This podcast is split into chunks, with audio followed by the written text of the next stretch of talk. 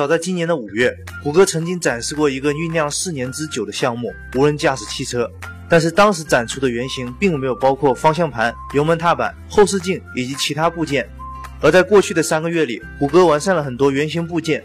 今年八月，由于政策的限制，谷歌在测试无人驾驶汽车时加入了临时方向盘和油门踏板系统。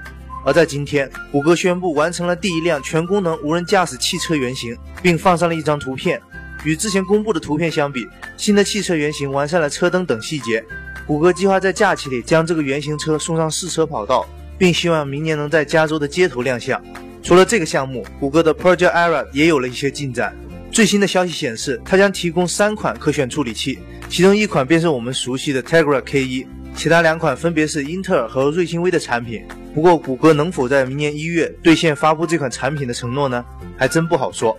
接下来是新品的消息，诺基亚脱离了微软之后，推出了一款金属后壳的安卓平板 N1。而现在，诺基亚宣布将于明年一月七日在国内召开新品发布会，这款平板届时也将登陆国内市场。此外，诺基亚还有一款手机新品被曝光，该机的代号为 C1。从泄露的图片上看，C1 的设计和 iPhone 5C 非常类似，传闻该机将会使用五英寸屏幕，并且会搭载 Android 5.0系统。不过，现在的诺基亚还是那个诺基亚吗？再来看看苹果的消息，前段时间在俄罗斯下架的 iPhone 六现在已经重新上架，不过售价调高了百分之三十五左右。其中重新上架后的 iPhone 六售价为五万三千九百九十卢布起，这个价格仅次于全球卖的最贵的巴西。而根据台湾电子时报的消息称，苹果供应商已经加速了 Apple Watch 和十二英寸的 MacBook Air 的生产，这两款设备将会在明年进入量产。这也意味着我们在明年的春季就能看到这两款产品上市。小编的肾又长出来了。